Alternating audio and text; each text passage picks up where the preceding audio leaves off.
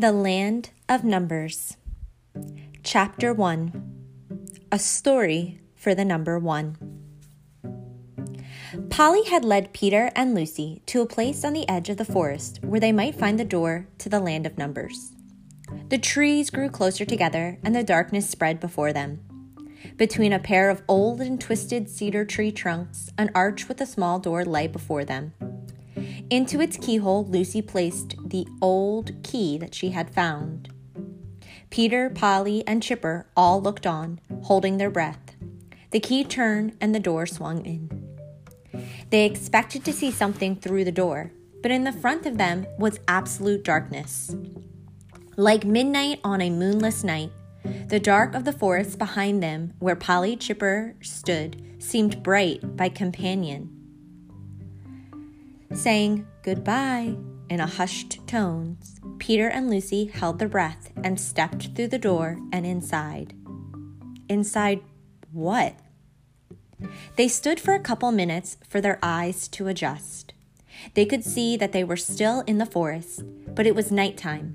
Stars shone in the sky. A path led before them, a path that seemed to glow with the faint light of the stars. One star shone ahead of them, brighter than all the rest.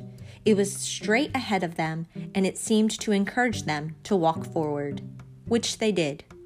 They walked and walked, all was quiet around them. The bright star ahead of them slowly sank towards the horizon before them, always straight ahead as they walked along the path.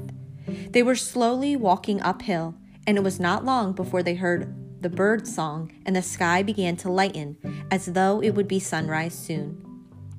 Their guiding star, for that is what they called it, seemed to be growing bigger and even brighter.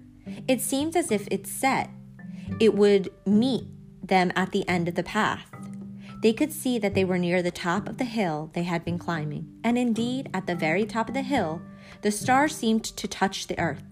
Closer they came, brighter the star shone, bigger it grew. At last, with astonishment, they saw that the star was indeed before them on the hill, and looked like a tall, thin man, hands raised, feet spread apart. When they were close enough, they noticed that he was smiling, and he beckoned them to come. He seemed so friendly and kind that they never thought to be afraid. Welcome to the land of numbers. My name is Number One. You have come just in time. I was on my way back from the land of confusion. They are having such trouble. The people do not know how to count and cannot calculate. A river runs through the land. On one side lies the fertile farms, and on the other, the forest. The farmers grow much of the food, and the woodsmen cut the wood for their houses. But they never know how much food they have or whether their wood is enough for the winter. They trade with one another, but never know what is equal. That sounds like a sad story, said Lucy. Indeed, said number one. It is an awful problem. They are in need of a bright boy and girl who can help them. I have heard from the birds of our land that two such humans would be coming to our land, and here you are. But we don't know how to calculate either, said Lucy. Peter added, But we want to learn. That's why we have come. Wanting to learn is all that matters. I am sure with your hard work that you will be able to help the people who are in confusion. Follow me and I will take you to our king, King Counting, and our queen, Queen Equals. They are wise and fair rulers. With the help of the king's advisors, you will learn all you need. He started off down the path, and Peter and Lucy quickly followed. Peter asked, How did you get your name? Ah, said number one. I was the first of the stars to come to King Counting when he called. All was good for a long while, since there was just one of everything one sky, one sun, and one child, who was me. This worked out very well. I could count by ones, and I thought I was quite bright, being a star and everything.